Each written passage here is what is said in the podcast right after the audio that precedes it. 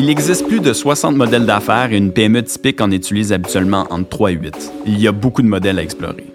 Aujourd'hui, avec la distorsion des chaînes d'approvisionnement, la compétition mondiale, la pénurie de main-d'œuvre et les changements d'habitudes de consommation, il est plus que temps de soumettre les modèles d'affaires à la discussion. Dans le cadre de ce balado, je m'intéresse à des entreprises d'ici qui ont su innover leur modèle d'affaires et qui ont su créer des avantages concurrentiels durables. J'espère vous transmettre mon intérêt pour les modèles d'affaires et surtout vous sensibiliser, vous outiller et vous aider à explorer vous aussi. Je m'appelle Arnaud Monpetit, je suis associé et vice-président à la stratégie chez Logian, enseignant au MBA pour cadre de l'Université de Sherbrooke et étudiant de troisième cycle. Bienvenue au balado Modèle d'affaires. La jeune startup Stay22 est une des plus prometteuses dans le domaine des technologies à Montréal. Elle offre une solution de carte interactive pour aider les festivaliers, comme vous et moi, à trouver plus facilement de l'hébergement à proximité au meilleur prix. Ce qui est impressionnant avec Stay22, c'est le nombre de pivots qu'elle a dû faire au cours de la pandémie. Au fur et à mesure que les vagues se succèdent, le marché d'hôtellerie et des événements, comme vous pouvez l'imaginer, évoluait de façon complètement imprévisible. Au milieu de la crise, Andrew a fini par perdre un client important qui représentait en fait la majorité de ses revenus. Face à ça, elle a dû faire un pivot de modèle d'affaires vers un modèle de long tail en remplaçant un client par une centaine de clients. Andrew Lockhead est le cofondateur de Stay22, une entreprise technologique lancée à Montréal en 2016. Avant de lancer cette entreprise, il baignait déjà depuis longtemps dans le monde de l'entrepreneuriat, puisqu'il a lancé en 2011 une plateforme de billetterie pour les étudiants. Andrew est titulaire d'un baccalauréat en administration des affaires, concentration marketing à l'École des sciences de gestion de l'UQAM. Andrew, bienvenue au balado modèle d'affaires, merci de te prêter au jeu. C'est un plaisir. Andrew, parle-moi un petit peu de ton entreprise euh, Stay22. Je sais que, bon, je la connais un petit peu, mais je sais que pour quelqu'un qui va écouter ce balado aussi, ça se peut que ton produit technologique soit un petit peu euh, difficile à comprendre. Alors, euh, je te laisse le plaisir de, de nous introduire. Avec plaisir. Donc, Stay22, ce qu'on fait, c'est qu'on aide les entreprises, plateformes, événements, festivals, dans le fond, à améliorer l'expérience de leurs utilisateurs. Le tout est fait grâce à une carte interactive, entre autres étant un des produits, où on va leur permettre de trouver à proximité tous les hébergements, les destinations intéressantes comme des restaurants, des stationnements également qui vont se retrouver afin d'améliorer dans le fond euh, leur présence directement à l'activité puis pouvoir combler le tout. Donc, ça dépasse largement l'aspect de hébergement hôtellerie. Là. On, est, euh, on a débuté avec l'hébergement hôtellerie à la base avec des, des, festivals ici à Montréal comme C2 par exemple. Puis par la suite, ben, on a écouté les demandes du marché puis on a rajouté de plus en plus de services au fur et à mesure. Bon, ça n'a jamais été mon intention avec ce balado-ci de faire un balado d'histoire de pandémie. Euh, tout le monde a eu son lot d'histoire de pandémie dans les deux dernières années. Par contre, dans le cas de Stay22, c'est particulier parce que vous œuvrez dans un domaine qui est majoritairement lié au tourisme. Et on comprend à ce moment-là que la pandémie devient un sujet incontournable dans, les deux dernières années de Stay22. Parlons de votre modèle d'affaires initial, celui avec lequel vous avez réussi à générer du revenu avant la crise. Donc, à la base, c'est 22 avant la pandémie, c'était très simple. On, est, on envoyait tout simplement, dans le fond, des leads directement vers des agences de voyage en ligne comme Airbnb, Booking.com, Expedia et autres. Et pour chacune des transactions qui avaient lieu, on touchait un modèle de commission qui était dessus. Euh, le tout se faisait principalement pour de l'hébergement et ça se faisait à travers notre produit unique à ce moment-ci, la carte interactive. Dans ce cas-là, au début, votre client, c'était qui, là? Juste pour euh, mettre les auditeurs en contexte. Donc, avant la pandémie, on travaillait principalement avec des acteurs du modèle l'événementiel. Donc, on pense vraiment à des festivals comme Oshiaga, on pense à des billetteries comme ici au Québec, Point de Vente, par exemple, ou des plus grosses compagnies comme Ticketmaster. Euh, C'était nos clients principaux. Alors, votre client à ce moment-là, si on donne un exemple ici, c'est Oshiaga. Ça, ce serait votre client. Donc, la source de revenus vient de Oshiaga dans ce dans ce cas-ci, la source de revenus va provenir directement de Booking.com ou Expedia qui vont nous donner une commission pour chacune des réservations qu'on va avoir engendrées à travers les utilisateurs qui participent à Chiaga. Donc, votre carte est sur le site de Chiaga à ce moment-là. Vous référez vers des bookings, vers des Airbnb. Alors, à partir de votre carte, un utilisateur comme moi, là, si je vais à Chiaga, euh, où j'étais à Chiaga en 2019. Quand plus jeune. Quand j'étais plus jeune, puis j'allais à ces événements-là le client à ce moment-là est Oshiaga et votre fournisseur est Airbnb, mais c'est le fournisseur qui paye à ce moment-là. Donc, on est dans une situation de revenu caché finalement auprès de Oshiaga. Alors, pour lui, c'est votre client, mais en soi, il y a pas nécessairement besoin de payer. Donc lui, ça fait bien son affaire que vous existiez. T'as tout compris. C'est un vrai marketplace. Entre l'utilisateur qui va bénéficier du service, le partenaire qui va le distribuer pour nous, donc Oshiaga dans ce cas-ci, et notre fournisseur derrière qui, lui, va engendrer les revenus.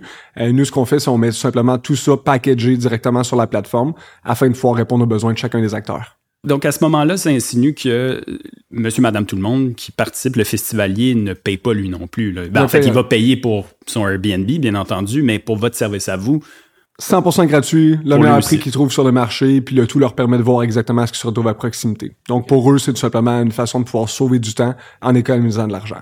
En parlant de ton modèle de revenu, Andrew, juste pour être certain que les auditeurs comprennent bien, en ce moment, vous faites de l'argent sur chacune des transactions. C'est bien ça? Exact. Donc, chaque fois qu'un utilisateur finit ou termine une complétion euh, pour une réservation d'hôtel, par exemple, on touche une commission sur la transaction.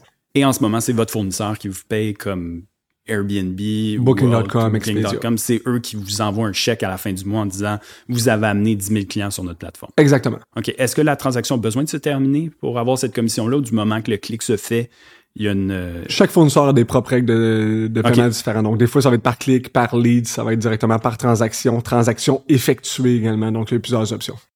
Donc, on se retrouve dans une situation de, je vais utiliser le terme anglophone ici, multi-sided market, où ça prend finalement trois intervenants pour que tu réussisses à tirer des revenus de ce produit-là, c'est-à-dire le festival en soi, ou hôtellerie ou autre, finalement, et l'utilisateur, le festivalier. là. Exact. C'est ce qui fait que c'est le plus difficile à partir au départ parce qu'il faut que tu aies tous les components euh, directement au départ pour être capable de pouvoir offrir le service parce qu'avec seulement un sur trois, ça fonctionne pas, deux sur trois, ça fonctionne pas. Donc, il faut absolument avoir les trois euh, components pour réussir. Qu'est-ce qui vous a poussé à partir ça? Là? Je- petite Ouais. question ici de connexe, là, mais C'est euh, mon cofondateur qui voulait participer à un événement qui se retrouvait à Cologne. Euh, donc, mon cofondateur, c'est un fan de first-person shooter, Counter-Strike pour euh, les, Ah, les plus anciens. Ben oui. Et il voulait aller voir simplement ça. Il a été sur le site web euh, de ESL, qui était la plateforme qui organisait l'événement. Et à ce moment-ci, tout ce qu'il offrait, c'était des numéros de téléphone. Puis là, lui, prendre un téléphone pour appeler quelqu'un pour vérifier s'il y avait des disponibilités ou des prix, c'est pas sa préférence. Il est un peu introverti. Donc, a décidé de dire, bon, ben, il y a peut-être une solution en ligne qui va me permettre de voir où sont les hôtels, elles sont-tu plus proches, quel prix, quels sont encore disponibles? Et par le fait même, il décide de se prendre un week-end, s'est fait son propre hackathon tout seul. Il a écrit une solution, puis il a dit, bon, ben, elle est déjà faite, j'ai réservé, puis par la suite, je l'ai mis sur Reddit pour partager aux autres gens qui sont des fans. Et du jour au lendemain, tout d'un coup, son compte devient avec des karma points, tout le monde est en train de le traiter de God. Il dit, oh, Marie, mon, mon Dieu, c'est tellement merveilleux comme solution, euh, tu devrais pouvoir faire quelque chose. Et c'est un petit peu le product market fit qui a été confirmé à ce moment-ci. effectivement, c'est une bonne façon de tester un product market fit, finalement. Reddit, euh, généralement, Ouais, c'est soit ils t'adorent ou ils te détestent, il n'y a pas de middle ground. Et dans un contexte où, bon, on a, euh, on a un Google Maps qui est extrêmement performant, puis il y a beaucoup de technologies qui sont bâties sur Google Maps aussi, qu'est-ce qui fait en sorte que, que vous êtes capable de tirer votre épingle du jeu avant la pandémie? Dans le fond, c'est au niveau vraiment de l'intégration qui se fait sur les plateformes. Euh, Google Maps est avec un modèle qui est très différent. Souvent, les gens vont vouloir utiliser des API, ce qui est très complexe. Alors que notre carte, elle peut s'intégrer littéralement en cinq minutes pour un organisateur d'événements. Donc, pour eux, c'est vraiment facile de dire, voici tous les hébergements, réservez où vous voulez, faites ce que vous voulez, on vous fait confiance. Puis nous, on s'occupe de tout ce qui se passe dans le back-end. Donc, on est plus responsable de l'expérience. Alors, l'avantage concurrentiel que vous avez, c'est la simplicité de l'intégration pour... Exact. Euh, ça, finalement, des données les- également supplémentaires, ça leur permet de voir les utilisateurs viennent combien de temps à l'avance, est-ce qu'ils viennent en famille, euh, est-ce qu'ils vont réserver des hôtels 5 étoiles versus des 2 étoiles, donc beaucoup plus de données également Google Maps. Ben, en fait, c'est ça. Parlons-en un petit peu des données, puis je pense que c'est une partie importante de votre modèle. Ça, c'est-à-dire que le, on se met dans les souliers du, de Oshiaga dans ce cas-ci. Oshiaga, donc, ne paye pas pour votre produit, vous aidez ses clients et en plus, vous lui donnez de la donnée. Là. Exactement. Données, même parfois pour certaines plateformes qui génèrent un- un- une capacité très élevée, on pense justement au South by Southwest de ce monde. Il y a également un partage de revenus qui peut se faire à ce moment-ci. Donc, c'est vraiment un win-win pour tout le monde. Je vais te rappeler des mauvais souvenirs probablement. Ce l'est pour beaucoup d'entre nous. Euh, pour moi, ça a été le, le point tournant. Puis je pense qu'on a déjà discuté de ça d'ailleurs. Le, le jour où la NBA a annulé sa saison en mars 2020, là, on savait que c'était sérieux.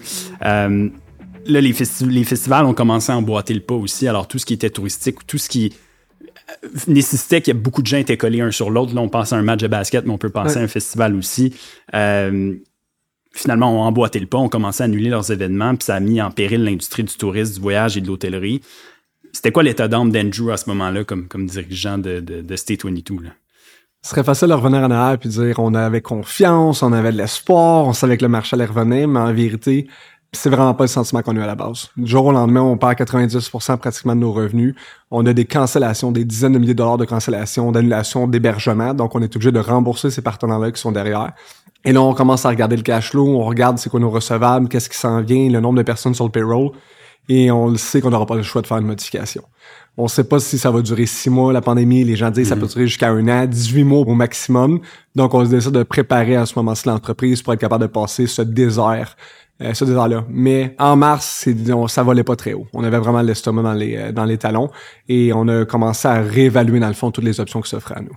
Puis justement, ces options-là qui s'offraient à vous, là, puis aujourd'hui, encore une fois, ce serait facile de dire, ah ben oui, on a vu ça venir, on a vu ça venir, mais euh, c'était quoi les options vraiment qui s'offraient à vous à ce moment-là, en mars 2020? Oui, dans le fond, euh, il y a trois façons de le percevoir. C'est l'argent qui sort du compte, l'argent qui rentre dans le compte, puis comment est-ce qu'on peut se servir de l'innovation, ou du moins de nos acquis pour être capable de pouvoir rester en vie.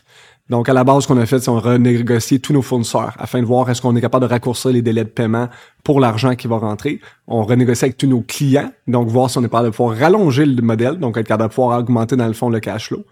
Et ce qu'on a décidé de faire, c'est qu'on a regardé qu'est-ce qu'on était bon à faire, dans quoi on était passionné, puis est-ce qu'on est capable de pouvoir générer de l'argent avec ça. Et donc là, on a réévalué, on a dit, OK, parfait, on a tous ces clients-là, on préfère un nouveau produit, une nouvelle solution mais on se rend compte que tous nos clients dans l'événementiel n'ont pas d'argent. Peu importe ce qu'on a à vendre, sont en train de fermer les portes. Donc, on sera pas pertinent pour eux. Mm-hmm. Ensuite, on s'est dit, parfois, on va prendre notre produit qui est très bon en ce moment, puis on va l'amener dans une autre industrie. Et c'est là qu'on est parti dans le fashion, dans le e-commerce, dans le real estate, et on a commencé à lancer, dans le fond, des petits pivots à gauche et à droite avec des compagnies locales ici pour essayer de parfaire le besoin. On a un product market fit. On a peut-être été trop ambitieux par contre au départ, mais c'était l'aventure de recommencer en startup encore une fois. Donc c'était quand même bien intéressant. Et dans l'optique justement où euh, il y a eu ce pivot-là, euh, un petit peu plus local, on pourrait dire ça comme ça, j'ai pas besoin nécessairement de louer un hôtel ou euh, trouver un Airbnb à Montréal si j'habite Montréal. Donc la source de revenus à ce moment-là, même si elle était beaucoup plus petite, ça devenait commerce de proximité, ça devenait stationnement. On s'est rendu compte comme qu'on avait une plateforme qui était très bonne afin de promouvoir des services complémentaires. Donc on a dit merveilleux. Quand tu finis d'acheter une barre Grana, euh, ben peut-être qu'on va pouvoir t'offrir un service qui va être en lien avec ça directement. Ou quand tu achètes des pas de ski, pourquoi est-ce que je t'offrirais pas également un forfait pour aller à Bromont? Et c'est là-dessus qu'on a commencé à travailler, dans le fond, une partie du pivot. Il y a un événement en particulier durant la pandémie. Airbnb, comme fournisseur principal, a décidé qu'il mettait fin à l'entente avec vous, mais en fait à l'entente avec plein, plein, plein de joueurs dans l'industrie finalement. Et comme gros joueur, ça fait mal à beaucoup de gens, dont Stay 22, Qu'est-ce qui s'est passé? Ça a été un deuxième coup qui a fait énormément mal au moral de l'équipe. Donc, on était depuis février 2020, c'était très difficile et pratiquement un an plus tard, ils nous annoncent comme quoi ils vont mettre fin au partage dans le fond de données, de revenus et autres avec nous. Et là, ça faisait un an qu'on est en train de travailler pour le recovery, qu'on avait déjà dû couper l'équipe, qu'on a fait les modifications. Et là, on perd un 75% de nos revenus une deuxième fois. Pas de surprise. Le lendemain matin, on annonce l'information à l'équipe et là, on se rend compte comme quoi Les chances de survie de l'entreprise sont pas très fortes présentement. Les gens nous avaient toujours dit que sans ce fournisseur-là, on n'avait pas de valeur, on serait prêt de pouvoir survivre. Et là, on s'est remis en question. On a vraiment commencé à repenser, dans le fond, qu'est-ce qu'on peut faire, combien est-ce qu'on a d'argent en dette présentement, combien est-ce qu'on a dans le compte, qu'est-ce qu'on est capable de pouvoir faire avec ces formations-là. On voulait pas agir trop rapidement non plus, fermer les portes puis dire OK, merci, au revoir. ça faisait déjà assez longtemps qu'on était dans l'aventure. On savait qu'on avait quelque chose de fort et puissant, mais on savait pas encore exactement comment le positionner pour être capable de pouvoir passer au travers. Dans cette optique-là, vous étiez déjà en train de pivoter ton équipe et toi, et vous, apprenez cette nouvelle-là. Alors ça, c'est un nouveau pivot, encore une fois. Niveau, je serais juste curieux de t'entendre sur euh, au niveau de la, gestion, au niveau d'annoncer ça à l'équipe, puis de garder quand même le moral. C'est un peu le rôle de président, même si euh, faut avoir euh, sensiblement toujours la même attitude. Comment tu t'en es sorti à ce niveau-là? on s'est donné une semaine avec l'équipe de leadership afin de voir c'était quoi nos options. Il y a rien de pire qu'arriver à ton équipe et dire by the way, euh, suis tête de fan, on sait pas quoi faire, ça va pas bien en ce moment, puis on n'a pas de solution derrière. Donc on s'est dit parfait, on va attendre un peu, on va commencer à réévaluer, on va rappeler nos clients, on va voir qu'est-ce qui se passe présentement sur le marché, puis on va faire le travail de le groundwork dans le fond. On va commencer à vraiment se remettre proche de nos clients pour être capable de comprendre quels sont leurs besoins. Mais une semaine plus tard, on l'annonce à l'équipe comme tu dis, il n'y a pas de préparation, il n'y a pas de façon de pouvoir mettre des gants blancs. On est tous mis d'être transparent puis le communiquer directement. Ça va pas bien. Il y a probablement des changements majeurs également qui vont être obligés de venir dans l'entreprise. Puis il y a une seule façon qu'on est capable de pouvoir s'en sortir, guys, c'est si on travaille tous ensemble puis on décide vraiment de mettre le pain en planche. Puis on était très chanceux de compter sur une équipe qui a été très flexible, qui a accepté également de donner beaucoup de son énergie puis performante. Parce que c'est grâce à eux qu'on a réussi à passer au travail de la pandémie aujourd'hui puis qu'on est en situation euh, profitable. Il y a eu un pivot de cible on pourrait appeler ça comme ça. Puis bon, euh, dans le jargon, en notre jargon, on appelle ça du long tail, là, quand on a un client qui amène, euh, ou un client ou un fournisseur qui amène X de nos revenus, puis là, tout d'un coup, on doit changer ça, puis trouver peut-être potentiellement des milliers de clients pour remplacer ce client-là. Comment vous êtes pris? Est-ce que vous avez été obligé de changer le produit en premier, puis après ça, approcher des nouvelles personnes, ou on est parti du produit qu'on avait déjà, puis on a approché d'autres. Il n'y a pas d'autres Airbnb, par contre. Là, que... Donc, comment ça a fonctionné, ça? On est revenu à la base. Euh, la partie qui est intéressante, c'est que ça a été un moment qui a été très excitant d'une certaine façon pour moi puis mon cofondateur. On est revenu exactement où on était trois ans auparavant. C'est le modèle de se réinventer de startup. C'est faut faire un MVP, il faut qu'on arrive avec un product market fit. Et ce qu'on a fait à la base, c'est plutôt que prendre le produit, on est revenu directement vers les clients, puis on s'est demandé quel est le besoin de ces clients-là. L'événementiel ne revient pas. On sait comme quoi il n'y aura pas d'événement de festival qui va se faire avant un certain moment. C'est encore en train de canceller. Et on dit les premiers événements ou les premiers voyageurs qui vont revenir sur le marché, ça va être des voyageurs locaux. Qu'est-ce que ces voyageurs locaux-là vont chercher? Donc, on a commencé à regarder. Puis, d'où est-ce que cette information-là est générée? Et la catégorie ou le segment de blogueurs, pour nous, médias, a été vraiment ce qui a ouvert le bal. On pense aux narcités québécois euh, de ce monde, aux blogueurs qui vont faire des recommandations de plages à proximité ou autres. Et après avoir fait des workshops avec eux, on a fait des entrevues, on a fait des préparations, on a mis sur place un MVP qui est un produit juste pour eux, donc qui desservait complètement un client différent pour nous. Et le soir, mon cofondateur, pendant la nuit, codait au complet ce qu'il fallait. Le lendemain matin, je faisais un workshop, je le présentais au blogueur. Ça, ça marche, ça, ça marche pas, ça, vous devez le changer. La nuit, il recollait, puis on a refait ça pendant une semaine de temps. En l'espace d'une semaine, on est sorti là avec un nouveau produit, avec euh, une nouvelle clientèle également, puis qui représentait pas loin de 40% de nos revenus. Donc, ça l'a vraiment donné un coup de pouce. Parlons un petit peu plus du produit, parce que je suis curieux. Alors là, on avait, on reprend l'exemple de Chiaga, on avait d'un côté Oshaga, on avait de l'autre côté Airbnb, et nous, on se plaçait comme plateforme, comme carte au centre de ça. Tout d'un coup, on garde Oshaga d'un bar, sauf que de l'autre côté, on a finalement un nouveau client fournisseur qui est dans ce cas-là les blogueurs et les sites de blog. Explique-nous comment ça ça fonctionne parce qu'ils fournissent pas le même service qu'Airbnb finalement. Exact. Donc pour l'exemple de Chicago, on a dit que ça allait pas être des gens qui allaient venir d'Ontario, c'est plus des gens qui vont descendre de New York pour participer au festival, ça va être des gens qui vont être locaux. Donc les locaux n'ont pas besoin d'hébergement, mais ils ont besoin quand même d'autres services à proximité. Et c'est là qu'on est arrivé justement à rajouter les lignes de métro, offrir des stationnements, offrir des restaurants à proximité, des tours et expériences. Donc tant qu'aller à Chicago, peut-être que je vais vouloir réussir à complémenter mon expérience avec une activité avant ou après. Et ça, c'est ce qui a permis d'aller répondre aux besoins euh, au niveau de la clientèle. Puis on a lancé des nouveaux produits également pour ceux-ci. Donc plutôt que juste une carte interactive, on a sorti des deep links, on a sorti des images statiques qui répondaient aux besoins de la clientèle de blogueurs. Nouveaux produits, euh, une nouvelle clientèle, une nouvelle offre de service également derrière. Et est-ce qu'on a réussi, là, toute proportion gardée avec la pandémie, mais est-ce qu'on a réussi à aller chercher le même type de volume euh, en termes de trafic. Là, même, je parle même pas d'argent, juste en termes de trafic. Euh. Donc non, ça a été un bon bombe sur les plaies. Pendant la pandémie, ça a représenté plus de la moitié de nos revenus à un moment donné. Donc c'était énorme, c'est ce qui nous a permis de rester en vie, puis on est extrêmement reconnaissant. Mais aujourd'hui que l'événementiel est revenu en mars, c'est incroyable, ça a vraiment explosé, puis aujourd'hui, ça représente beaucoup moins que ça la moitié de nos revenus. Mais en termes de volume, c'est un nouveau marché que je n'aurais pas eu, donc en date d'aujourd'hui, je suis comme merveilleux. Cette expérience-là nous a permis vraiment d'améliorer la plateforme, de nous remettre dans un mode d'innovation, puis ça l'a vraiment pay-off. Ben, en fait, c'est ça, c'est que ça vous oblige à innover. Et là, finalement, on se retrouve post-pandémie, puis parlons-en un petit peu. Airbnb n'est pas revenu dans la forme pré-pandémie. Et maintenant que les festivals recommencent à rouler, on a du tourisme qui vient de l'international pour participer à ces festivals-là. Comment vous avez retrouvé des revenus? Quel type d'entente vous avez fait avec des nouveaux fournisseurs? Donc, on est reparti directement à la recherche d'autres partenaires pour être capable de répondre à la demande. Airbnb est unique en termes d'inventaire, mais en réussissant en agrégageant plusieurs autres types d'inventaire. Donc, on parle des hébergements insolites, on parle euh, de camping, on parle de hostel également. Donc, quand on a réussi à aller chercher dans le fond tout cet inventaire-là, on a réussi à parfaire manque d'Airbnb. Donc, on est même en mesure aujourd'hui d'offrir des services beaucoup plus larges qu'Airbnb nous offrait. Alors, ça se peut que j'aille à Chiaga, finalement, j'aille faire du camping. Là. Ça se pourrait que ça, ça à faire exactement d'autres hébergements.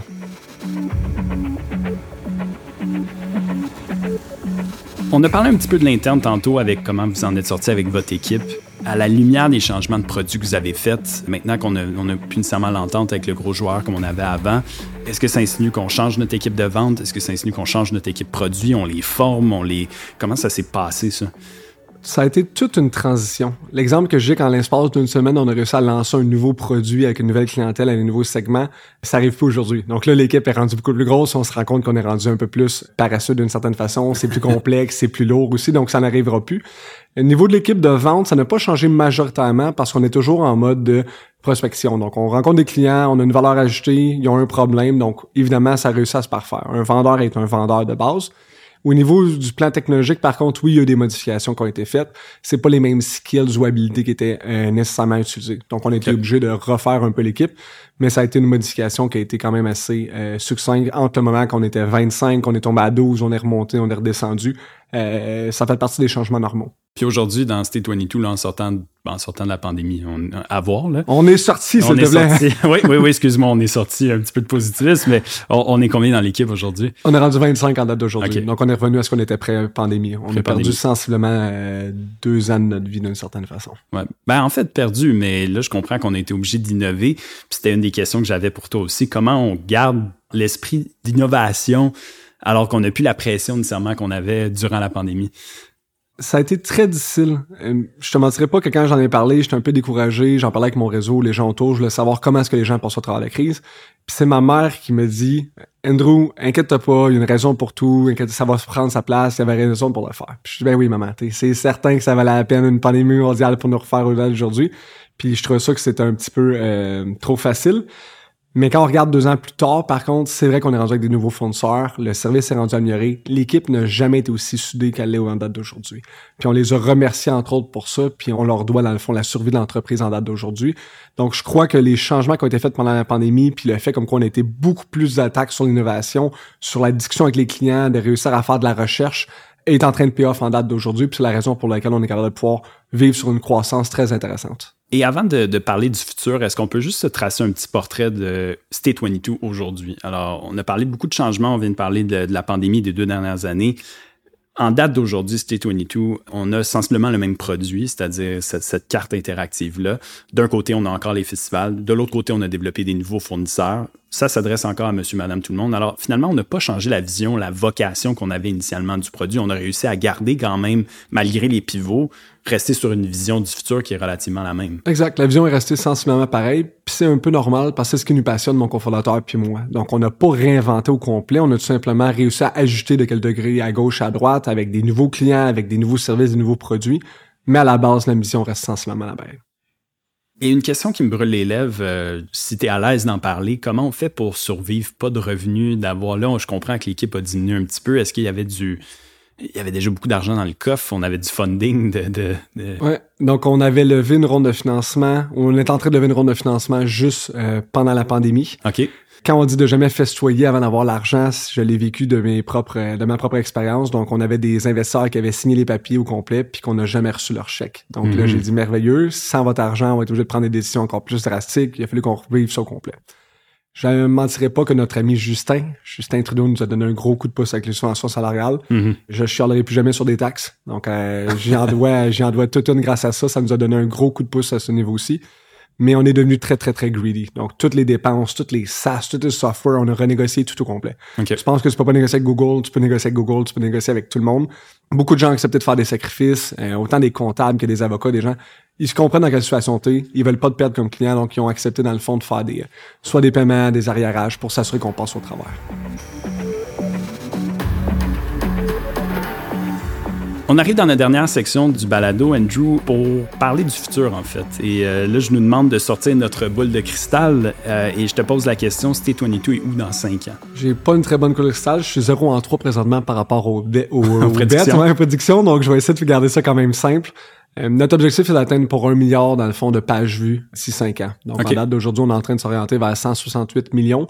On va avoir le meilleur real estate possible sur les pages qui ont le plus de chances de pouvoir de convertir des utilisateurs. Donc, on parle après une transaction, sur la page d'un événement, après l'achat d'un billet, par exemple, d'autobus, d'avion ou autre. On veut vraiment réussir à complémenter l'expérience de ces utilisateurs-là, ou du moins de ces voyageurs-là. Et pour ce faire, ben, ça veut dire d'avoir une intégration qui va être faite sur ces pages-là, et un milliard est le chiffre à viser. Alors en ce moment, on est à autour de 170 millions de ce que je comprends. On vise pour 170 millions cette année. Cette année, OK. Et de ce que je comprends, là, en ce moment, on est à un endroit dans la transaction, mais ce que je comprends, c'est que pour atteindre un milliard de pages vues de votre produit, ça va prendre d'amener notre produit sur d'autres types de pages, finalement. C'est ce que je comprends dans ce que tu dis. Exact. Donc, euh, augmenter l'offre de service présentement, encore une fois avec des offres euh, plus alléchantes, donc des nouveaux produits qui vont mieux convertir encore, qui vont être plus pertinents pour les utilisateurs. Il n'y a pas de surprise qu'il y a un moment de changement qui s'en viennent présentement avec les témoins de tierces parties. Donc, beaucoup d'opportunités également qui s'offrent dans le marché par rapport au nous. Le fait comme quoi on n'est pas de problème avec les bloqueurs de publicité. C'était une, tout arrive avec une valeur ajoutée. Donc, on a vraiment un bon edge présentement pour être capable de pouvoir progresser sur cette voie. On ose croire qu'il n'y aura pas une deuxième pandémie dans les cinq prochaines années. Du moins, on touche du bois. Qu'est-ce qui pourrait être une opportunité ou une menace pour State 22 dans les prochaines années en faisant abstraction de ça? Euh, au niveau des opportunités, il y en a plusieurs qui s'offrent. Donc, justement, le marché est en train de grossir. On parle de la nouvelle génération milléniale ils misent énormément plus sur les expériences que sur les actifs, sur les biens. Donc, très belle opportunité pour nous. Ces gens-là veulent découvrir les mondes, veulent avoir des expériences uniques. Donc, on tombe exactement dans le créneau. Au niveau des risques, mais évidemment, il y a toujours des joueurs euh, qui sont plus gros, qui sont plus dangereux, qui ont énormément plus d'argent que nous autres, qui peuvent rentrer mm-hmm. dans le marché. Donc, ça fait toujours partie des risques, mais également voir comment est-ce que l'industrie va évoluer. Donc, on sait comme quoi présentement les billets d'avion sont plus chers. Est-ce que ça va restreindre les gens de voyager plus? Est-ce que les gens vont faire plus de voyages locaux plutôt que sortir à l'extérieur? Est-ce qu'ils vont se fermer, dans le fond, les œillères sur ce qui se retrouve à l'international? Est-ce qu'il va y avoir une troisième guerre mondiale? Donc, il y a beaucoup de choses dans l'écosystème.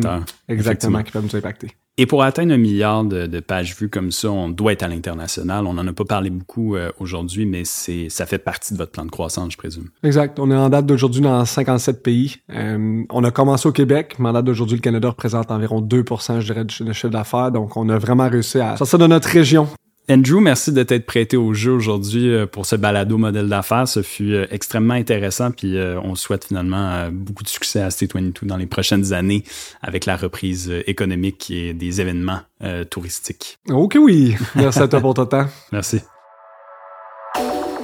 Aujourd'hui, nous avons parlé de trois modèles d'affaires importants. Le premier, multi-sided market, qui consiste à positionner son produit ou son service entre deux ou plusieurs intervenants en leur offrant une proposition de valeur différente.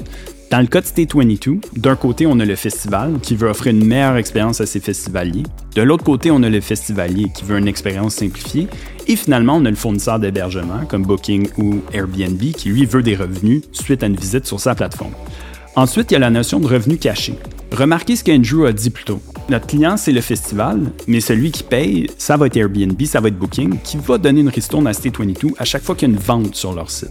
Imaginez comment cela rend l'adoption plus facile et rapide. Finalement, durant la pandémie, Andrew n'a pas eu le choix de prendre un modèle d'affaires long tail qui consiste à remplacer un client, dans ce cas-là c'est Airbnb qui a décidé de mettre fin au contrat, par plusieurs centaines de clients.